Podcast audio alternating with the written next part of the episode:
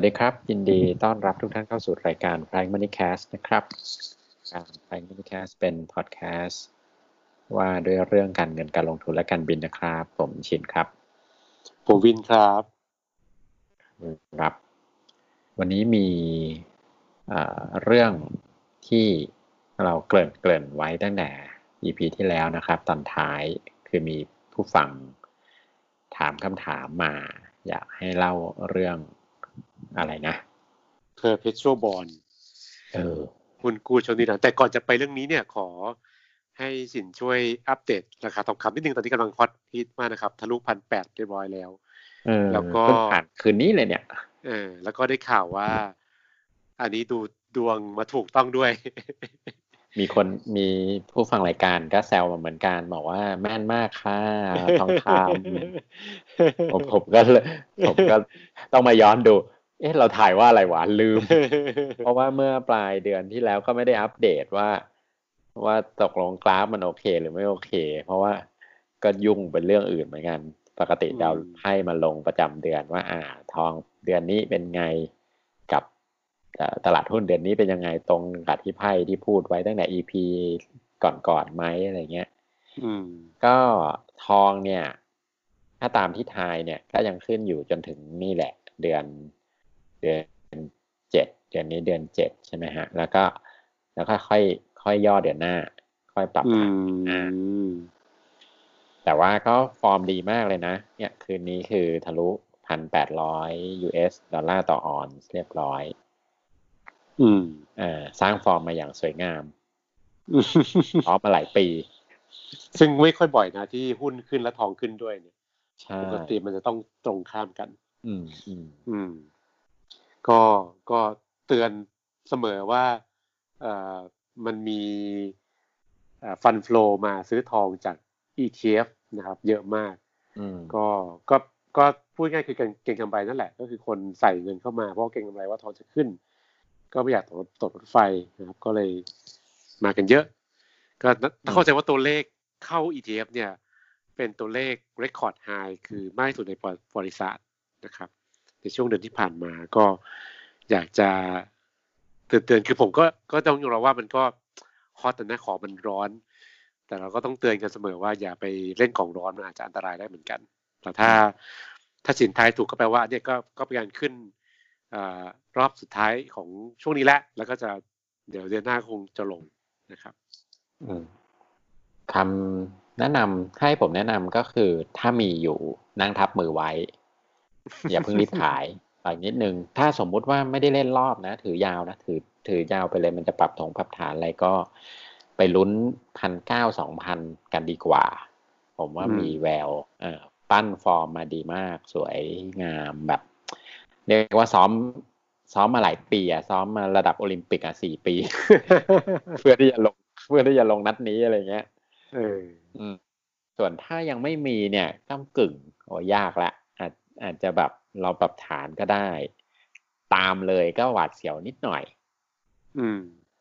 เออก็เรื่องทองคำนี่แนะนำว่าอ่าถ้าจะซื้อทองคำจริงๆก็ไปที่ร้านที่ตัวเองมั่นใจนะครับเพราะว่าล่าสุดก็เพิ่งมีข่าวการขายออนไลน์แบบไลฟ์ Facebook อะไรเงี้ยแล้วก็โกงกันก็มียัดไส้บ้างน้ำหนักไม่ตรงบ้างอะไรเงี้ยมันก็อันตรายอยู่ละมันเป็นของซึ่งไม่ควรซื้อออนไลน์ก็ซื้อทองทางเฟซไม่ถ้าออนไลน์แต่ เป็นที่เป็นโบรกเกอร์หรือเป็นร้านที่ที่จะบอกว่ามีชื่อเสียงก็ได้รับความเชื่อถือแล้วกันต้องดูเอาอ่ะมันมีอยู่บ้างที่ที่เป็นออนไลน์เทรดอืมอ่าอ่า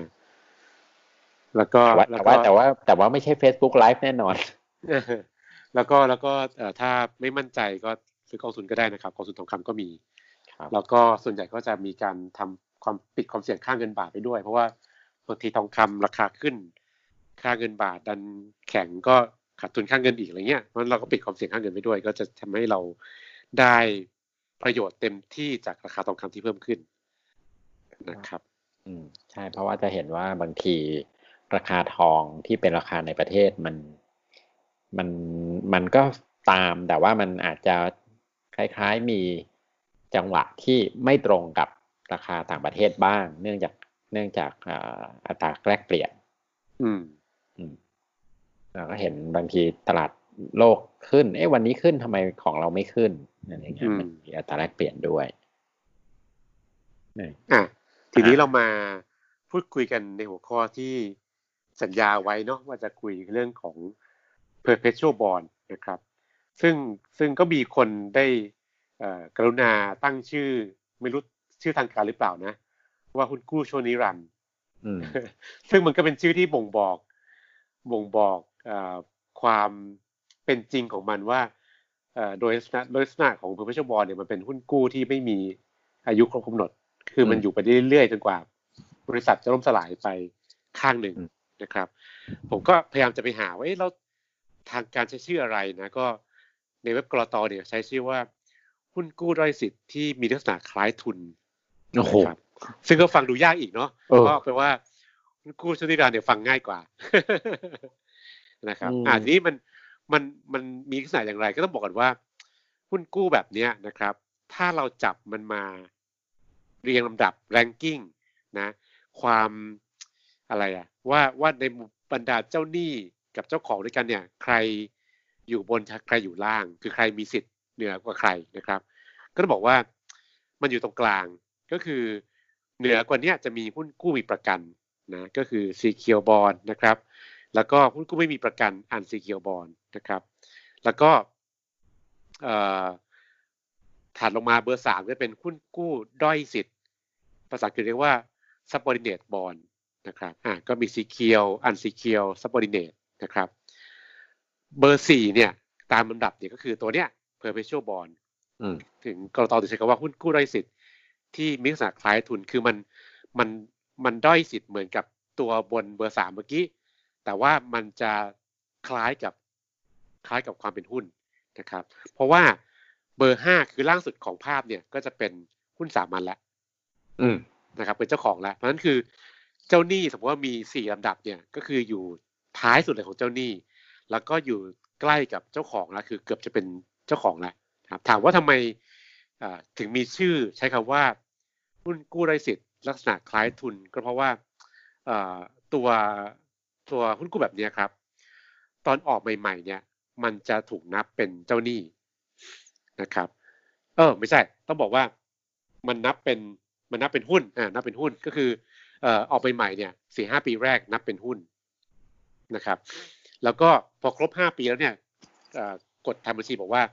ต้องต้องเลิกนับเป็นหุ้นคือนับเป็นตราสารหนี้นะครับทีนี้ทำไมถึงถึงนับเป็นหุ้นในช่วง สี่ถึงห้า ปีแรก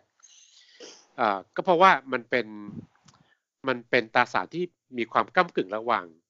เจ้าของกับเจ้าหนี้นะครับแล้วบริษัทก็ออกพวกนี้มาเนี่ยเพราะว่าเอ่ออยากจะเลี่ยงการออกหุ้นกู้หรือออกหรือหรือหรือหรือการเป็นหนี้ก็เลยมาออกตัวนี้ซะพอออกมาปุ๊บก็นับเป็นส่วนของทุนไปนะครับแล้วก็มีเวลาให้ห้าปีอ่าแล้วก็จะกลับไปนับเป็นเป็นหนี้ใหม่เพราะฉะนั้นบริษัทที่ออกมาก็จะทำให้ตัวเองไม่มีหนี้เพิ่มขึ้นพูดง่ายก็คือเหมือนเหมือนซ่อนไว้ในฝั่งของเจ้าของนะครับถ้าสินจำได้ตอนพวกเรายังเรียนหนังสืออยู่เนาะมันก็มีวิกฤตต้มยำกุ้งครับนะครับแล้วก็มีสถาบันการเงินที่ออกมาตราสารที่เรียกว่าสลิปกับแคปเคยได้ยินไหมก็จะเป็นเออเป็นเป็นตราสารที่ธนาคารยุคนั้นเนี่ยเขาต้องออกมารวมทุนเพราะว่าเขาต้องเขาต้องเพิ่มทุนนะพูดง่ายๆแต่ว่าเขาเพิ่มทุนแบบที่ออกมาเป็นตราสารกึ่งๆระหว่างหนี้กับทุนก็คือจ่ายดอกเบี้ยเยอะมากเลยแบบสมัยนั้นสิบกว่าเปอร์เซ็นต์นะครับต่อปีนะดอกเบี้ยสูงมากแต่นับเป็นทุนคือนับเป็นส่วนของทุนของธนาคารนะครับก็เป็นเป็นเป็นตราสารแบบแบบนั้นน่ะที่ที่ออกมาช่วงนั้นซึ่งก็ฮิตมากแล้วก็หลายคนก็แบบเอ่อ enjoy ดอกเบี้ยมากนะครับแต่ว่าแต่ว่ายุคนั้นเนี่ยสลิปกับแคปมันมีอายุอ่ามันก็มีจุดสิ้นสุดของมันนะครับพอมายุคนี้มันก็เป็นตราสารที่คล้ายๆกันคือนับเป็นหุ้นแต่จ่ายดอกเบี้ยเหมือนตราสารหนี้นะครับแล้วก็ไม่มีอายุไม่มีอายุขายคืออยู่ไปเรื่อยๆจนกว่าบริษัทจะเจ๊งนะครับทีนี้ถามว่ามันมีอะไรที่ต้องรู้บ้างนะผู้ลงทุนนะครับก็ความเสี่ยงข้อแรกเลยคือ ในแง่ของลำดับชั้นของความเป็นเจ้าหนี้เนี่ยก็คือเมื่อกี้ผมบอกแล้วต่ำสุดนะครับก็ติดกับถ้าจะเป็นเจ้าของถ้าจะเป็นเจ้าของหุ้นละเพราะฉะนั้นเวลาบริษัทเจ๊งขึ้นมาเนี่ยเขาก็ต้องอ่าชำระหนี้ให้กับคนที่อยู่ด้านบนก่อนก็คือคนที่มีสิทธิ์สูงกว่าก่อนก็เป็น Secured Bond ก่อนแล้วก็ Unsecured Bond แล้วก็ Subordinated Bond แล้วก็ถึงมาอ่าตัวนี้เพราะนั้นคือ Perpetual อยู่อ่า Perpetual ซึ่งก็คือจะอยู่ท้ายแถวของเพื่อนนะครับแล้วก็เพราะนั้นแปลว่าโอกาสจะได้เงินคืนเนี่ยน้อยมากนะครับอันที่สองเมื่อกี้ผมเกริ่นไปแล้วว่าชื่อบอกว่าชั่วนิรันดร์เนี่ยในทางทฤษฎีคือว่าเราก็ไม่มีโอกาสชำระได้รับเงินชำระเงินคืนเราจนกว่าบริษัทจะเจ๊งนะครับทีนี้เวลาพูดอย่างนี้ปุ๊บเนี่ยมันก็จะมีฟีเจอร์ที่บริษัทที่ผู้ออกก็จะออกมาที่จะล่อใจให้เราไปลงทุนก็คือว่าเขาก็จะบอกว่าอ่ะเดี๋ยวก็จะทำการถ่ายถอนในปีที่สามหรือปีที่ห้าหรือปีที่เจ็ดก็ว่าไปนะครับแล้วที่ผ่านมาเขาก็ถ่ายถอนอย่างที่บอกไว้แหละแต่นี่คืออดีตเนาะเราไม่รู้อนาคตจะเป็นอย่างไรพอถ่ายถอนเนี่ยก็แปลว่าเราก็ได้เงินคืนนะครับแล้วเขาก็ไปส่วนใหญ่นะเขาจะไปออกหุ้นกู้ชั่วนิรันดร์ตัวใหม่หรือออกหุ้นกู้อื่นอันใหม่มาถ่ายถอนไอ้หุ้นกู้ชั่วนิรันดร์อันเดิมก็คือพูดง่ายคือออกใหม่มาถอนอันเก่านะครับเพราะฉะนั้นคนที่ถืออยู่เดิมก็ได้เงินต้นคืนแล้วก็ที่ผ่านมาก็ enjoy ดอกเบี้ยสูงๆนะครับแต่ว่าต้องย้ำว่าการที่บอกว่าจะจะถ่ายถอนเนี่ยมันเป็นมันมันไม่ได้เป็นสัญญามันเป็นสิทธิ์ของผู้ออกหุ้นกู้หรือบริษัทเขาจะไม่ทำก็ได้นะครับมันก็เป็นความเสี่ยงของเรานะครับถ้าเขาไม่ทำก็แปลว่าก็ถือไปเรื่อยๆจนจนกว่าบริษัทจะจะเจ๊งไปข้างหนึ่งนะครับมันก็มีความเสี่ยงว่าไม่ได้เงินคืนนะครับข้อที่สามนะที่เราต้องรู้คือว่าหุ้นกู้แบบนี้มีลักษณะพิเศษที่ที่ใช้กันทั่วโลกนะครับในในเยอรมันเราคงเคยได้ยินเมื่อหลายปีก่อนมีตราสารเรียกว่าโคโค่นะครับก็คล้ายๆอย่างเงี้ยครับก็คือว่ามันมีเปิดช่องให้ผู้ออกหรือบริษัทผู้ออกเนี่ยเลื่อนชำระดอกเบี้ยได้ครับเช่นบอกว่าเนี่ยเราดอกเบี้ยเอ่อเอ่อ หกเปอร์เซ็นต์ นะครับจ่ายทุกเอ่อหกเดือนอย่างเงี้ยก็คือก็คือเขาอาจจะอยู่ดีก็ขอเลื่อนไปอ่ะรอบนี้ไม่จ่ายก็ไปจ่ายครั้งหน้าแทนก็ว่าไปนะครับเพราะฉะนั้นก็ที่เราคาดว่าจะได้รับดอกเบี้ยหรือคูปองเนี่ยก็อาจจะได้รับไม่ตรงเวลาถ้าเขาถ้าเขาเลื่อนนะครับแล้วก็ข้อที่สี่ซึ่งมันจะเป็นความเสี่ยงที่อาจจะหลายคนอาจจะฟังไม่ค่อยเข้าใจมันเป็นเชิงของกฎหมายการเงินก็คือว่าถ้าบริษัทเนี่ยไปผิดนัดชำระเจ้าหนี้อื่นหรือหุ้นกู้ตัวอื่นเนี่ยนะครับปกติเนี่ยถ้าสมมุติว่าฉินเป็นเป็นผู้ออกเนี่ยเป็นเป็นเป็นลูกหนี้แล้วฉินมีเจ้าหนี้สามรายแล้วผิดนัดเจ้าหนี้รายที่หนึ่งเนี่ยนะครับมันมักจะไปผิดนัดรายสองรายสามด้วยเรียกว่า cross default นะครับคือผิดผิดคนแรกก็ผิดทุกคนพร้อมกันนะครับเพราะฉะนั้นหุ้นกู้โดยทั่วๆไปเนี่ยถ้าสมมติว่าหุ้นกู้ตัวที่จะครบกำหนดเดือนหน้าผิดนัดชำระหุ้นกู้ที่เหลือเนี่ยก็มักจะผิดไปด้วยก็คือจะ cross default ไปหมดเลยนะครับอย่างการบินไทยที่เคสเกิดขึ้นก็คล้ายๆกันนะครับแต่ว่า perpetual bond เนี่ยมีลักษณะพิเศษคือว่าถ้าบริษัทผู้ออกไปผิดนัดชำระตัวอื่นแล้วนะก็จะไม่มาผิดนัดของตัวนี้ก็คือไม่ไม่มา cross default กับ perpetual bond ด้วยเพราะนั้นเนี่ยมันก็ไม่ไม่เกิด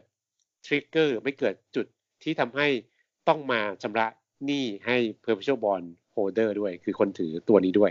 นะครับก็ก็ต้องรอแปลว่าต้องรอไปเลยก็คือไม่ไม่มีสิทธิ์จะมาเรียกร้องอะไรเวลาเขาผิดนัดชำระตัวอื่นนะครับเพราะฉะนั้นก็สรุปว่าความเสี่ยงเนี่ยมีสี่ข้อหลักนะอันแรกคืออยู่ร้ายอยู่ท้ายแถวเพื่อนๆในเจ้าหนี้ด้วยกันอันที่สองคือไม่มีอายุกำหนดนะครับก็อาจจะมีโอกาสที่เขาจะ ถ่ายถอนก่อนแต่ก็ไม่ไม่ไม่ได้เป็นข้อสัญญานะครับอันที่สามคือเลื่อนจ่ายดอกเบี้ยได้อันที่สี่คืออ่ามีโอกาสอ่าที่ว่าถ้าผิดนัดตัวอื่นก็ไม่ผิดนัดตัวนี้ก็ไม่มี cross default อืมก็ก็ถามว่าทำไมฟังดูมันดูความเสี่ยงเยอะเนาะมีตั้งหลายข้อนะครับทำไมคนยังลงทุนกันเยอะก็เพราะว่าดอกเบี้ยมันสูงนั่นเองซึ่งก็เป็นธรรมชาติครับเวลาเราอยู่ภาวะดอกเบี้ยต่ำนะครับก็ใครก็อยากได้ดอกเบี้ยสูงก็ก็คนก็จะนิยมชมชอบ Perpetual Bond กันเยอะมากนะใครดีใครดีนะครับของของบริษัทในไทยมีออกกันเยอะไหมฮะเยอะมากครับเยอะมากก็มีทั้งบริษัทใหญ่เล็กมีทั้งธุรกิจค้าปลีกธุรกิจเอ่ออะไรนะโรงแรมธุรกิจเอ่ออสังหาริมทรัพย์อ่ะก็มีมีเยอะครับมีเยอะซึ่งก็เอ่ออย่างถ้าเรามองในมุมของผู้ออกก็คือว่าแน่แหละว่าเขาได้ประโยชน์จากการที่เอ่อมันนับเป็นหุ้นมันก็เลยไม่ทำให้เขามีภาระหนี้เพิ่มขึ้นบางส่วนใหญ่บริษัทนะครับก็จะมีมีเกณฑ์เรื่องของ debt to equity ratio คือหนี้สัดส่วนหนี้สินต่อทุนใช่ไหมว่าต้องไม่เกินเท่าไหร่เพราะฉะนั้นถ้าถ้าเขาก่อหนี้เพิ่มก็จะไป break คือไปไปผิดสัดส่วนตัวนี้ก็จะมีปัญหากับเจ้าหนี้รายอื่นๆเพราะฉะนั้นก็เขาก็หลีกเลี่ยงที่จะไม่เกินสัดส่วนหนี้ต่อทุนก็ไปออกเป็น Perpetual Bond แทนนะครับแล้วก็แล้วก็ลูกค้าผู้ลงทุนก็ชอบดอกเบี้ยสูงดีก็ก็เลยแทบอยู่ทั้งสองฝ่ายอืมอืมมันก็ได้ประโยชน์ถ้ามันยังไม่มีปัญหาใช่ๆผมก็เลยต้องเลือกเตือนเสมอว่ามันก็มันก็มีความเสี่ยงเยอะมากที่เราต้องรู้นะครับเพราะฉะนั้นก็เอ่อเราต้องถามตัวเองก่อนว่าเรารับความเสี่ยงได้ไหมทำใจได้ไหมว่าเออถ้าเขาไม่ไม่ถ่ายถอนอย่างที่เขาพูดว่าอาจจะทำนะครับทำใจได้ไหมว่าอาจจะไม่ได้เงินต้นคืนเลยอะไรอย่างเงี้ยเออบางครั้งก็ก็ต้องคิดเลขไปเลยว่าสมมุติว่าเขาให้มาคูปอง เจ็ดเปอร์เซ็นต์ อย่างเงี้ยคิดไปเลยว่าต้องลงทุนกี่ปีกว่าจะได้เงินคูปองเท่ากับเงินต้นถูกไหมถ้ามันครบแล้วไม่ได้เงินต้นคืนเราอาจจะต้องทำใจว่าโอเคอย่างไรเราได้เงินต้นคืนมาผ่านคูปองแล้วก็เท่านั้นแหละนี่นะครับอ่ะแล้วแล้วเปลี่ยนมือได้ไหมครับมีตลาดสำหรับในทางทฤษฎีเปลี่ยนได้แต่ก็ก็ไม่ง่ายครับเพราะว่าต้องเข้าใจกันว่าคนที่ชอบมันมีไม่เยอะคือคือคือเปลี่ยนมือได้แปลว่าเราต้องขายคนที่เขาอยากได้เหมือนกันซึ่งก็ไม่ได้มีคนแบบที่ชอบของแบบนี้เหมือนเราเท่าไหร่ส่วนใหญ่ผู้ลงทุนจะเป็นบุคคลทั่วไปนะครับสถาบันกองทุนเนี่ยเขาเขาลงไม่ได้มันมีกฎข้อห้ามอยู่แล้วเพราะฉะนั้นมันไม่เหมือนหุ้นกู้ธรรมดาที่ว่าสมมติว่าสมมติว่าสินเป็นบุคคลธรรมดาไปซื้อหุ้นกู้ไว้แล้วอยากจะขายท่อตลาดเนี่ยในตลาดรองเนี่ยกองทุนอย่างที่ผมบริหารอาจจะรับซื้อได้แต่ถ้าเป็น Perpetual Bond เนี่ยถ้าสินลงทุนไว้อยากจะขายเนี่ยกองทุนอย่างผมรับซื้อไม่ได้ละเพราะเรามีกฎข้อห้ามต้องไปซื้อไปขายให้บุคคลธรรมดาคนอื่นอ๋อแต่แต่ก็ไม่ได้มีตลาดอย่างเป็นทางการให้วางของซื้อขายกันได้ใช่ไหมไม่มีครับคือไม่แต่จริงๆหุ้นกู้เนี่ยมีเป็นเป็นโดยธรรมชาติเนี่ยความคล่องตัวน้อยอยู่แล้วนะครับด้วยความที่ผู้เล่นมันไม่เยอะแล้วก็แล้วก็วงเงินลงทุนมันเยอะมันมันอย่างต่ำก็เป็นหลักหลายแสนเป็นหลักหลายล้านเงี้ยนะครับมันก็ทำให้คนคนเล่นเยอะที่หุ้นกู้ที่บอกหุ้นกู้ทั่วๆไปเนี่ยคนคนเล่นก็มีสถาบันลงทุนด้วยแต่ว่าถ้าเป็น Perpetual Bond นี่มีแต่บุคคลละยิ่งยิ่งทำให้การซื้อขายเนี่ยค่อนข้างคล่องตัวน้อยกว่าอีกนะครับโอเคเพราะฉะนั้นใครที่คุ้นชินว่าลงทุนในหุ้นกู้ได้ใบมาเก็บใส่ลิ้นชักไว้อะไรเงี้ยก็ก็ก็จะคล้ายๆกันแบบนั้นเพียงแต่ว่าคราวนี้มันมันต่างที่ว่าเอ่อมันมันไม่ได้มีอายุครบกำหนดตายตัวมันก็แค่มีโอกาสที่เขาจะถ่ายถอนมันก็ใส่ลิ้นชักไว้อาจจะอาจต้องใส่นานหน่อยถ้าเขาไม่ถ่ายถอนก็ต้องอยู่กันไปเลยอีกนานนี่นะครับอืมอืมน่าน่าจะพอเห็นภาพอ่ะนะน่าจะพอเข้าใจสำหรับคนที่ไม่เคยรู้จักมาก่อนอะไรเงี้ยใช่ใช่ก็ก็ดีเป็นการลงทุนสินทรัพย์ลงทุนที่มันมีเยอะในต่างประเทศนะครับมัน มันก็อาจจะฟีเจอร์แตกต่างกันนิดหน่อยในรายละเอียดแต่ว่าในต่างประเทศก็จะมีอะไรแบบเนี้ยอย่างผมก็มีกองทุนหนึ่งที่เราทำฟีเจอร์ฟันลงทุนในสินทรัพย์ที่เรียกว่า preferred security ก็คือหุ้นบริมสิทธิ์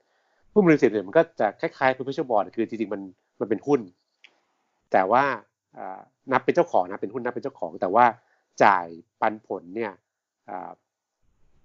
ผู้ลงทุนเนี่ยได้สิทธิ์รับปันผลก่อนหุ้นสามัญอย่างเงี้ยคือมันมันเหมือนเอาเรื่อง perpetual bond พูดกับข้างเขาเนี่ยเป็นตั้งต้นจากเป็นหุ้นแต่เป็นหุ้นที่มีสิทธิ์เหนือกว่าหุ้นทั่วไปได้รับเงินปันผลก่อนหุ้นหุ้นสามัญทั่วไปเนี่ยนะครับก็ก็คล้ายๆกันนะครับครับก็พอเห็นภาพแหละครับผมถ้าใครจะสนใจลงทุนก็ต้องศึกษารายละเอียดของแต่ละบริษัทก็น่าจะมีเงื่อนไขมีฟีเจอร์ต่างๆที่แตกต่างกันนะนะแล้วแต่คนออกใช่ก็อย่าดูแต่ดอกเบี้ยต้องศึกษาข้อมูลเยอะๆด้วยนะครับครับเดี๋ยวอาทิตย์หน้าอาทิตย์หน้าผมมีกำลังติดต่ออยู่ว่าจะมีแขกรับเชิญอ่าอ่าเปลี่ยนบรรยากาศบ้างผม คุยกันมาครึ่งปีคุยกันมาสองคนเออมีแขกรับเชิญเดี๋ยวพยายามติดต่อได้แหละแต่ว่าทีนี้อ่าเขาไม่ได้อยู่เมืองไทยด้วยอยู่ต่างประเทศก็อยู่ในแวดวงการลงทุนนี่แหละการเงินการลงทุนนี่แหละก็น่าจะมีมุมมองที่น่าสนใจเราเดี๋ยวรอมาติดตามกันพยายามหาจังหวะที่จะจะว่างมาคุยกันแล้วก็มีช่องทางที่จะมีตติ้งให้ให้ได้ทั้งสามคนนะครับเดี๋ยวลองดูยังไงก็ติดตามพวกเรานะครับได้ทาง Spotify หรือทาง Apple Podcast ที่ท่านใช้ไม่ว่าจะเป็น iOS หรือฝั่ง Android แล้วก็มีช่องใน YouTube ด้วยชื่อ Prime Money Cast นะครับถ้ามาพูดคุยกับเราก็เพจ Facebook Prime Money Cast หรือ Twitter at Prime Mini Cast นะครับสำหรับอาทิตย์นี้เราขอลาไปแต่เพียงเท่านี้นะครับสวัสดีครับสวัสดีครับ